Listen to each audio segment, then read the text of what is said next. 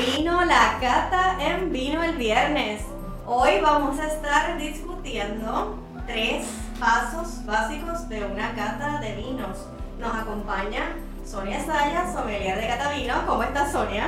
Muy bien, gracias nuevamente por la invitación aquí con todos los amigos de Vino el Viernes, una vez más, hoy para hablar sobre los tres pasos de cata.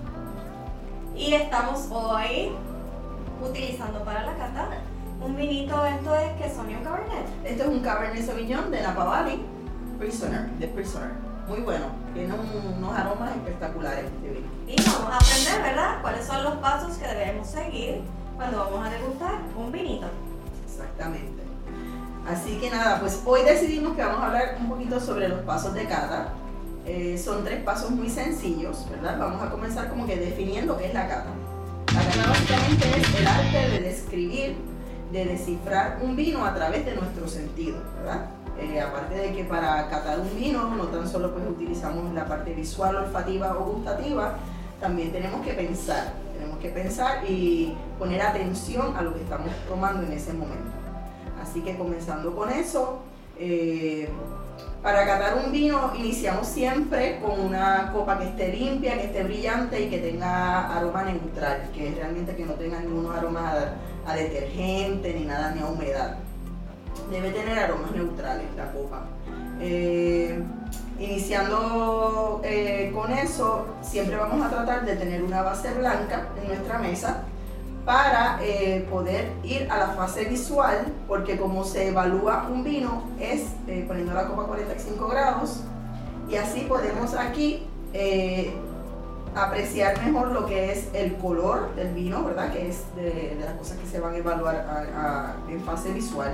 Vamos a evaluar color, vamos a evaluar brillantez, vamos a, evaluar la limpieza de ese vino, podemos eh, evaluar sus lágrimas, que eso nos habla un poquito del cuerpo, el alcohol, la estructura del vino. Eh, también podemos evaluar a través del color si es un vino joven o si es un vino que ya tiene cierta edad. Eh, podemos determinar también clima, si es, si es un vino que puede ser de clima frío o clima cálido, dependiendo ¿verdad? el color del vino. También. Yo tengo una, una duda. Sí, eh, ya que estamos hablando ¿verdad? De, de las copas inicialmente, eh, ¿por dónde se agarra correctamente la copa cuando vamos A, a, degustar o a tomar un vino? Ok, pues la copa siempre se debe eh, sostener por el tallo. Este es el globo o cáliz de la copa, tallo y base. Siempre debemos de sostener por el tallo la copa porque eso eh, no le altera la temperatura al vino con nuestra mano, ¿verdad? Con el calor de, nuestra mano. Aparte de que no te ensucia tampoco el cristal de la copa. Eh, así que siempre es recomendable que se sostenga por, el tallo. es la forma correcta de, sostener una copa. O sea, que el tallo es como el cuellito largo. Es correcto. Y arriba el cáliz es la barriguita, ¿no? Exacto, el globo o, la, o el cáliz y la, y, la, y la base como tal de la copa. Obviamente las copas de vino tienen este diseño por algo, ¿verdad? Y es para que pues, no tengas que tocar necesariamente el, el cáliz de la copa, sino que lo tomas por el tallo. Así que, ah, eh, dicho eso, ¿verdad?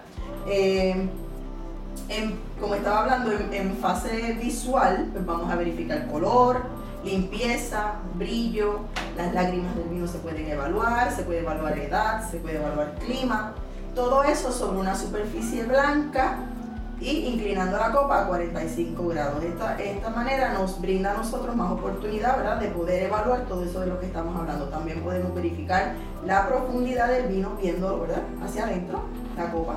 Si no nos vemos las manos en el tallo, podemos determinar que es un vino profundo. En este caso es un vino profundo, ¿verdad? Estamos hablando ya de un Cabernet de Napa.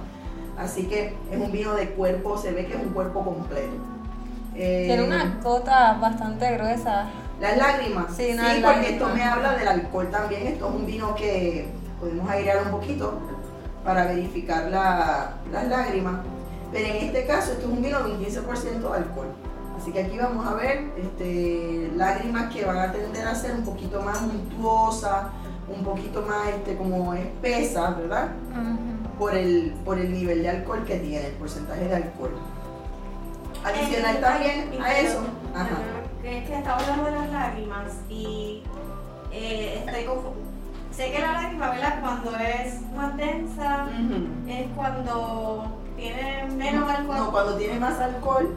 O más estructura, más cuerpo, la lágrima tiende a ser más, eh, como más untuosa, más lenta, va a bajar más lenta, más espesa, por decirlo así. Aquí lo podemos ver. ¿Ves cómo está bajando qué lento? Esa, esa, esa, esa Sí, lágrima. para aquellos que, ¿verdad? que no nos están viendo, nos están escuchando solamente a Sí. través de Spotify, iTunes y Google Podcast, ¿verdad? La lágrima es cuando agitamos el vino o bailamos la copa, ¿verdad? Es ese líquido del vino que baja alrededor, ¿verdad? Del cristal. Y nos habla pues del alcohol, nos habla del cuerpo y la estructura del vino. Así que pues aquí vemos que ya, de por, ya visualmente podemos determinar que esto es un vino con un color eh, rubí bastante intenso, ¿verdad? Es obvio que se ve que es un vino joven, un vino joven porque realmente no tiene una degradación de color. Eh, se ve que es un vino brillante, limpio, no tiene ningún tipo de efervescencia. eh, y por las lágrimas pues podemos determinar que es un porcentaje de alcohol alto, que es un vino de cuerpo completo, un vino profundo. Ya todo eso lo pudimos evaluar. También podemos entender que es, probablemente un vino al tener un porcentaje de alcohol alto, por lo tanto esa fruta tiene mayor madurez, por lo tanto eso me habla un poquito del clima, así que debemos determinar que es un clima cálido, ¿verdad? Así que pasando eso, vamos entonces a fase eh, olfativa. La fase olfativa es el 80% de la cata. Es la fase más importante de una cata. Esto es, por ejemplo, para darle un ejemplo sencillo, esto es como cuando usted tiene catarro y tiene la nariz tupida, no, no, no, la comida, cuando usted come no le va a saber nada a la comida. Así que así de importante es el olfato en, en- la cata. Si nosotros no tenemos el olfato bien, en, en, en paladar no, no vamos a poder determinar tampoco. Así que el 80% de la cata se da en olfato. ¿Qué podemos encontrar en, en el olfato en una cata? Bueno, los aromas del vino se dividen en tres fases. Están los aromas primarios, los aromas secundarios y los aromas terciarios. Los aromas primarios son los que me brinda el varietal, o sea, la uva y la fermentación alcohólica. Ahí es donde podemos determinar en fase eh, olfativa, ¿verdad? Huele muy fuerte. Huele fuerte, sí. Tiene una, una eh, o sea, el, el aroma es bien pronunciado. Pero entonces ahí en fase olfativa es donde podemos determinar, esto es fruta roja, esto es fruta negra, esto es cítrico o es fruta tropical, nos da las notas minerales, herbarias, herbáceas, etc. Estos todos son aromas primarios que nos brinda la uva y la fermentación alcohólica. Y eso, en, este, en este vino en particular, nos da mucha fruta. Yo entiendo inmediatamente es mucha fruta, yo diría que roja y negra. Entiendo que tiene de las dos. Ahí, ¿verdad? Como estamos en los pasos básicos de, de una cata y a pesar de verdad que por lo menos llevamos bastante tiempito ah, degustando el vino, siempre he tenido cierta duda, ¿verdad? En cuestión de, de ustedes los sommeliers, eh, cómo o qué her- herramientas utilizan para yo poder decir certeramente este aroma es de tal cosa, ¿verdad? Porque a veces, normalmente, ¿verdad? Uno siempre dice pues que, que es aroma frutal, pero ¿cómo identifico esas notas, ¿verdad? Eh, ¿qué, qué herramientas utilizan para uno poder ir aprendiendo y ser certero en lo que digan? Bueno, eso requiere mucha práctica. Requiere mucha práctica y también requiere, eh, requiere mucha práctica, pero también hay unos, unos eh, aromas que venden, son unos kits que tú te entrenas también con esos aromas que son los, los extractos de los aromas. Y tú te vas también entrenando, ¿verdad? Tu olfato para, para ir eh, aprendiendo a cómo definir los aromas en el vino. Pero principalmente es práctica, muchísima práctica lo que necesitas y pues, ir educándote, ir este, hacer como que catas en grupos también, ir escuchando a los demás, ¿verdad? Eh, así que es como una mezcla de muchas cosas. Y lo mismo sucede con, ¿verdad? Con una cosa son los aromas y otra cosa son las notas, ¿verdad? Que más bien van en, en el paladar, no Sí, es lo mismo sí. práctica o también hay un tipo de, sabores, eh, lo que son eh, aromas y sabores. En el paladar básicamente lo que nosotros no he llegado todavía ¿verdad? a esa fase. Me gustaría primero, ¿verdad? Si pudiéramos terminar la, la, fase este, olfativa. Entonces ya en, en, los aromas secundarios, pues ahí vamos a, a, encontrar aromas que tienen que ver con la eh, elaboración o vinificación del vino. Ahí es cuando nos dan estas notas a roble, a vainilla, a canela, eh, notas a levadura, a pan tostado, a galleta, etc. Ahí se puede identificar en qué tipo de barrica estuvo, ¿correcto? Sí, ahí se podría identificar, por ejemplo, si tú encuentras un vino que te da nota eh, de coco, por ejemplo, esto principalmente lo dan las barricas americanas, por ejemplo. Este, pero ahí es donde encontramos las notas a chocolate, café, coco, etcétera. ¿Por qué? Porque esa es la parte eh, que, brinda, ¿verdad? Que aporta lo que es la vinificación o la elaboración. Y eso pues te aporta lo que es la, la barrica y la madera. O algún, o algún método de elaboración que hayan utilizado, como por ejemplo las lías, las levaduras, etc. Y en el caso de ya de aromas terciarios, pues estamos hablando ya de vinos que ya tienen años y que tienen envejecimiento en botella. Estamos hablando como las canas del vino. Y entonces ahí ya encontramos las notas a cuero, notas más a, hojas secas o a suelo de bosque o a champiñón, eh, notas más a tierra. Ahí podemos encontrar ya otra gama de aromas mucho más complejos y, y, eso nos los da lo que es el envejecimiento en botella y, y ya pues, años en, en añejamiento en botella. Dentro de esos aromas me parece interesante como mencionaste que chocolate. Uh -huh. De verdad, yo no sabía eso. Sí, eso te lo brinda la, la, barrica, te puede brindar esos aromas, chocolate, a café, a coco, a vainilla, a canela, a anís estrellado, a una serie de, de, especias dulces que te puede brindar. O sea que el vino es bastante... A maderas verdes, como por ejemplo el cedro, el pino, el eucalipto, todo eso. Eh, viene variando con el tipo de almacenamiento eh, que tiene el vino en la barrica? Puede variar, sí, puede variar si es eh, barrica francesa, si es barrica mexicana, si es barrica nueva, si es barrica de múltiple uso, dependiendo. Eso para, ya es parte de la elaboración del vino. Para los que nos escuchan por primera vez, ¿podría volver a explicarnos lo que es la barrica? La barrica es este, este, este, ¿cómo le puedo decir? El recipiente, ¿verdad? De madera donde se añeja el vino, donde ahí pues se deja, se le da crianza al vino que puede ir desde meses hasta años. Es la cunita. En, en, en barriga, disculpa. No, es que es por la cunita. Ajá, exacto. Para los Ahí. que nos están escuchando, ¿verdad? Hoy estamos discutiendo los tres pasos de una cata, en donde, ¿verdad? Ya pasamos por la fase 1, que es la de la, la visual, copa, la, de la visual, y la fase 2, que es la olfativa, que es la que estamos discutiendo. Estamos usando nuestros sentidos. Exacto. Y entonces, si vamos a fase olfativa, ¿verdad? ¿Qué podemos más o menos describir que hay aquí? Aquí en particular a mí, fíjate, primera nariz rápido me da mucha maloláctica. Maloláctica es algo que no, es un, ya eso es un aroma secundario, ¿eh? así que ya podemos encontrar cierta complejidad en este vino, no tan solo tiene aromas primarios, tiene aromas secundarios. La maloláctica es un proceso que se da de vinificación para trabajarle la acidez al vino y se le hace a todos los vinos tintos y algunos vinos blancos.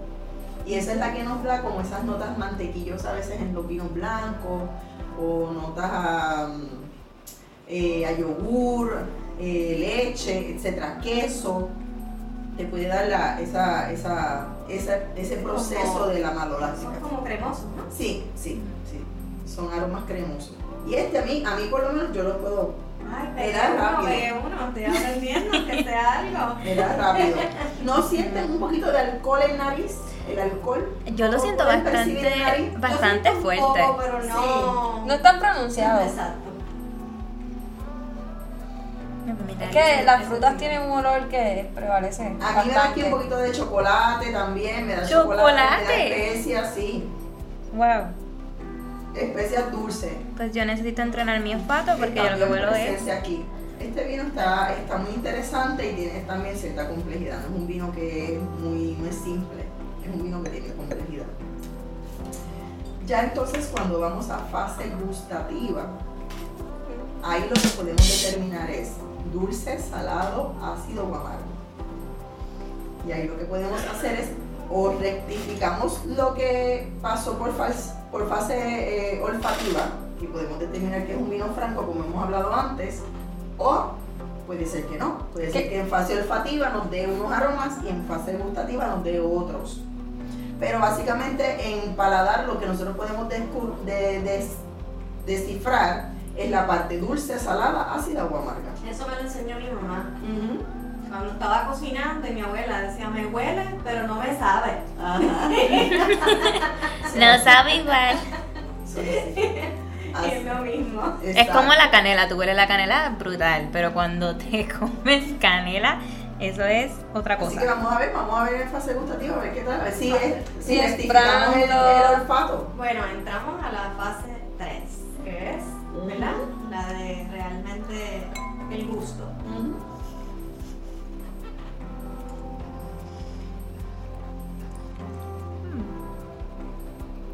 Lo sentí bastante Bueno, dulce. yo siento que casi no sabe como que el alcohol no se siente. Sorprendente, yo pensé que le iba a Se sentir siente buena hasta cremoso. Tiene buena acidez, tiene un cuerpo que eh, visualmente yo podría pensar que era más, más grande su cuerpo, un cuerpo muy completo, pero yo diría que en paladar se siente como un cuerpo medio.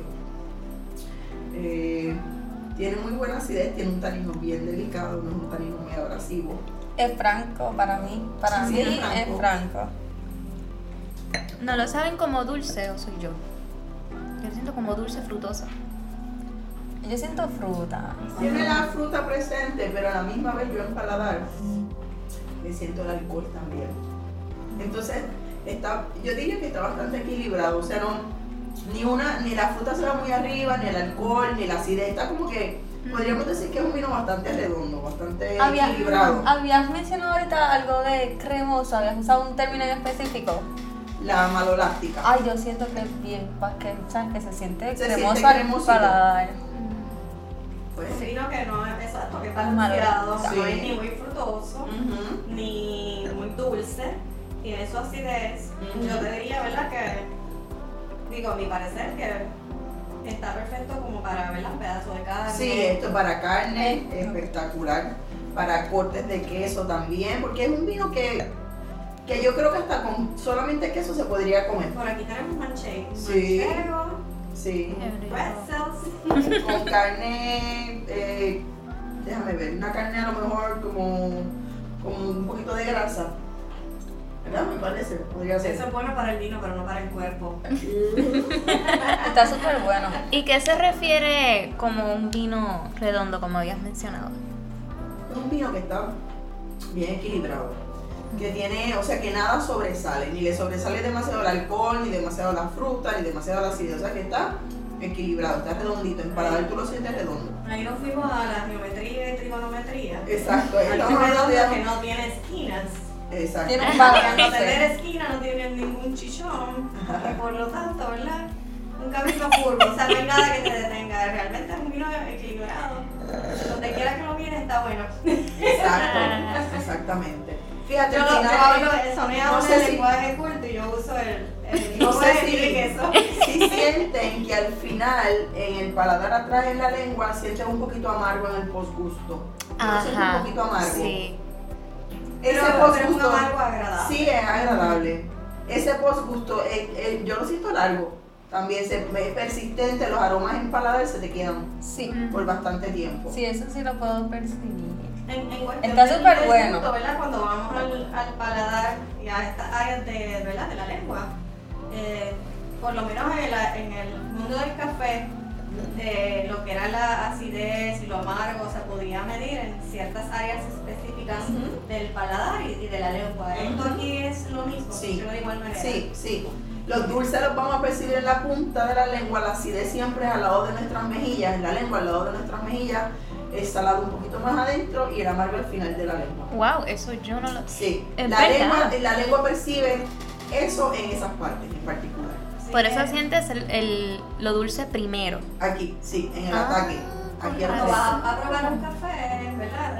Digo, yo no lo practico, pero soy barista y, y funciona bien, bien similar, ¿verdad? Normalmente el café se degusta Sí. sin leche, ¿verdad? Para Ujú. probar que ese shot de espresso eh, lo mismo, si está balanceado, si está acidez. Y balanceado es que está, está perfecto entre lo ácido y lo amargo, ¿verdad? Porque nadie quiere un vino amargo, nadie quiere un café amargo, nadie quiere un vino dulce. eh, dulce, porque realmente no sería un vino, ¿verdad? Estaría bebiendo un juguito de, de uva sin Ujú. mencionar marca. Ujú. Y, y ese balance perfecto entre ambas bebidas, lo que es el café y el vino, es muy similar. Exactamente. Por eso le hice la pregunta a, a Sonia ahorita de, de cuestión de los sabores y las notas, si, si la barrica tenía que ver, porque por ejemplo en el, en el mundo del café también tiene mucho que ver en el sabor del, del grano del café, la tierra donde estuvo sembrada ese, ese café, ese grano, ese arbusto, si, si había un árbol de naranjo alrededor, si había algún otro fruto, pues ten- intervenía en el sabor de, de ese café. En el vino funciona igual, es solamente Sí. la barrica. No, el te- O sea, la la tierra es sumamente importante. Un buen vino donde nace es en la finca. En la finca es donde nace un buen vino y definitivamente. Por eso no estamos hablando de champán, pero tomando eso, ¿verdad? Eh, como, como un pie. Por eso la región de champán es tan interesante, tan importante. Por eso champán es champán y es principalmente por su terroir, por su tierra. Porque es calizo y eso le brinda ciertas este, características especiales al champán. Así que así de importante la tierra para el vino, es, extremadamente importante. Lo que es tierra y clima es extremadamente importante. Por eso es bien importante los podcasts porque te das cuenta que el vino no es solamente uva. El vino abarca muchas cosas Muchísimo. y como de hecho los sabores todavía tengo el chocolate en mi mente y yo no lo puedo creer. O sea que hay, hay diferentes formas, hay una historia, es una de las bebidas más antiguas, por decirlo así.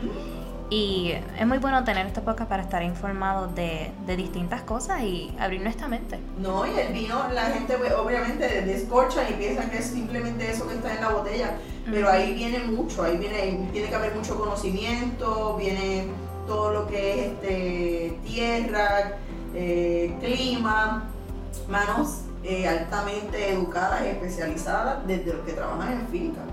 Porque desde los que trabajan en finca saben cuándo tienen que podar, cuándo tienen que recoger. O sea, esa gente que, que son personas que saben realmente lo que están haciendo. O sea que esto es, esto, esto es cultura, esto es química, es ciencia, el vino es ciencia también.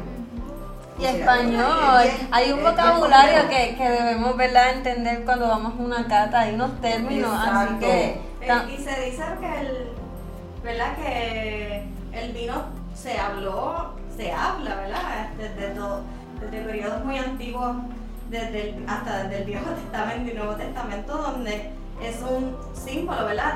Si dice que el vino que se lava en la Biblia no contenía alcohol, ¿verdad? Cosa, ¿verdad? Que es un tema eh, un poquito delicado, pero sí se habla en muchas partes de, de las religiones, de diferentes tipos de religiones, de cultura y de historia, eh, donde casi siempre donde se menciona era en, ¿verdad? en periodos o en celebraciones de esa cultura. Eh, cuando estaban ¿verdad? celebrando que había cerrado un ciclo, que habían logrado algo, que el pueblo había salido a X o Y lugar, eh, menciona el vino ¿verdad? como algo de alegría. Y, y también me traigo este tema porque hay muchos tipos de personas ¿verdad? Que a veces lo relacionan con algo malo y, y lo que y aparte de que debemos siempre tener cuidado en todos los temas que hablamos, eh, todos los excesos en la vida son malos. Empezando ¿verdad? Por, por el alcohol, eh, cuidando ¿verdad? lo que decimos, eh, preservando ¿verdad? la mente y muchas veces ¿verdad? los deseos que tiene el corazón de una persona y donde lo que se debe velar, velar es por la sobriedad porque en donde lo que estés celebrando, que nosotros hablamos cada viernes de vino y de negocio, que no afecte, ¿verdad? La vida secular y la vida profesional o personal de una persona. Que el vino se acompaña con agua, eh, que degustar un vino no es emborracharse y hay que, eh, hay que recalcarlo, ¿verdad? Eh, donde uno puede degustar una sola buena copa y acompañarla de una comida y buena compañía, pero hay que recalcar esto para que las personas no piensen que que el hablar de vino, ¿verdad? Tiene que ver eh, todo el tiempo con una celebración de alcohol, ¿verdad? Todo en la vida tiene un límite, eh, tiene unas áreas que cuidar y una, ¿verdad? Y una moral que preservar de acuerdo a la cultura. Yo creo que, ¿verdad? Como sommelier, el, el- la persona cuando tome vino, bueno, ¿cómo les puedo explicar esto? Déjame ver. Eh, la persona cuando toma vino, bueno, tú lo tomas y tú decides cómo hacerlo. Yo como sommelier siempre promuevo la moderación, ¿verdad? Porque hay que promoverlo. Eh, pero el vino realmente, cuando lo vamos verdaderamente a disfrutar, el vino es una experiencia sensorial. Es una experiencia que entra por nuestros sentidos. Así que eh, es algo que no es para tomarlo, para, eh, como, como yo digo así, como un refresco, algo, es algo que es para disfrutar. Aparte de que el vino es catalogado como un alimento también. Este, pero sí, ciertamente como dice Yomari, se promueve, sí se promueven los vinos, por supuesto, pero sí también se promueve la moderación, porque ¿verdad? hay que ser también responsable en el momento del consumo. Eh, pero definitivamente el que quiera verdaderamente disfrutar del vino, eh, tenga, tenga claro que el vino es una experiencia sensorial y que eh, esto es para disfrutar, es una, es una ocasión para conversar, para compartir y, y de eso creo que es de lo que realmente se trata el vino. Compartir y pasarla bien. Hay un, para cerrar el tema, Sonia tiene una- unas palabras de vocabulario que Ujú. como estas, eh, los pasos de una cata, para que nos familiaricemos con ella. Pero, ¿verdad? Que cuando se toma vino, ah, hay un dicho que dice, que no voy a decir de dónde está, dice, y se, y se llenaron de alegría. Y alegría viene de regocijo, ¿no? Y no quiere decir que viene de, ¿verdad? de la palabra borrachera, sino que cuando tú compartes algo en, en el ambiente perfecto, así. produce alegría y eso ¿verdad? es lo que hay que buscar. Eh, Sonia, tú tenías un vocabulario, ¿verdad? Que querías Sí, discutir. sí, sí, son eh, unas palabras, un vocabulario corto, pero ah, siempre hablamos en las catas sobre los taninos y me preguntan, Sonia, ¿pero qué son los taninos? Mira, los taninos son un químico natural de la uva, que produce la uva, ¿verdad? Que nos, eh, ¿cómo lo podemos descifrar en paladar? Pues es esta sequedad que, sentimos cuando tomamos eh, vino, principalmente el vino tinto. Hay algunos vinos blancos que también tienen algún, algún, algún tanino pero principalmente los taninos los encontramos en los vinos tintos. Y es esta sequedad, este como que se te amarra la lengua, que se te seca el paladar. Eso es, eh, es tanino, ahí pueden definir si es muy tánico el vino o no necesariamente tan, tan tánico. Eh, y eso es algo que es natural de la uva, eso lo, el tanino te lo puede dar en la piel de la uva, te lo puede dar el tallo, te puede dar la pepita de la uva que hay que tener mucho cuidado con eso, ¿verdad? Porque la pepita también te puede dar unos taninos demasiado astringentes y no son agradables, pero eso ya la parte de enología, eso lo trabaja. Este, la barrica te puede dar tanino también. Eh, así que básicamente en paladar cómo se siente es esa sequedad y ese amarre en la lengua, ¿verdad? Eh, cuando hablamos de la acidez, estamos hablando ya de algo que es sumamente necesario en el vino. La acidez es necesaria en el vino. Un vino sin acidez es como un agua, es como beber agua. Es importantísima la acidez en el vino. Es deseable siempre y cuando sea una acidez balanceada, que no sea demasiada, ¿verdad? Y que entonces pues, se vuelva eh, inbebible, ¿verdad? Lo que, estamos eh, disfrutando. En el caso de hablar de un vino de cuerpo completo o un vino de cuerpo ligero, el de cuerpo completo es un vino que vamos a encontrar con eh, más estructura. Estructura estamos hablando, eh, más eh, cuerpo, que tenga su tanino, su acidez, su alcohol. En el caso de vinos ligeros, pues por lo general son vinos menos alcohólicos, eh, con cuerpos más ligeros, menos, eh, tú los vas a ver unos colores más claros, por así decirlo, ¿verdad? Más livianos paladar lo vas a sentir. Eh, ahorita hablamos de vinos redondos, estamos hablando ahí en ese caso de vinos equilibrados. Cuando tenés, tienen, por ejemplo, el alcohol, la acidez, el tanino, todo bien balanceado, que nada sobresale uno sobre el otro. Eso es un vino equilibrado. Y no importa el precio del vino, siempre y cuando tenga esas características, es un buen vino. Está bien hecho. Siempre y cuando esté equilibrado. Este, ¿Qué otra se me viene a la mente? Déjame ver. Eh, ¿Tienen alguna pregunta, alguna duda, alguna No. palabra de estas de las que hablamos? No sé si las tienen alguna duda. Yo quería ver a las personas que nos están escuchando y no, no nos están viendo. Eh, hablado mucho del vino y de los pasos de la cata, Hoy degustamos un vinito que se llama The Prisoner uh, Cabernet Sauvignon. ¿De qué región es, Sonia? Esto es de California, de Napa Valley, en específico, esto es de Oakville, de Oakville, en Napa. Esto distribuye Plaza Cellars en Ujú. Puerto Rico. Eh, le vamos a dejar los links ¿verdad? para donde lo puedan conseguir. Eh, el vocabulario que discutió Sonia es para beneficio de todos, ¿verdad? Para introducirnos correctamente en el mundo del vino. Y discutimos hoy lo que son los tres pasos básicos de, de la cata, que Sonia, ¿cuáles son a modo de resumen? Exacto, pues la parte visual, la parte olfativa y la parte gustativa. Siempre y cuando eh, hagamos eso pensando. O sea, la cata es bien importante que, que pongamos atención. De lo contrario, solamente vas a estar tomando vino. La cata es un ejercicio en el cual hay que pensar. Exacto, cerramos el tema, ¿verdad? Resumiendo eso mismo como un eslogan. No es lo mismo tomar vino Ajá. que catar vino. ¿verdad? Eh, en este caso, ¿verdad? Aprendemos a disfrutar de la experiencia y a conocer lo que estamos haciendo, eh, viviendo, ¿verdad? Esos segundos y apreciando realmente el producto que, que tenemos en la mesa, pues vamos a, ¿verdad? a saber realmente lo que es disfrutar de una buena cata.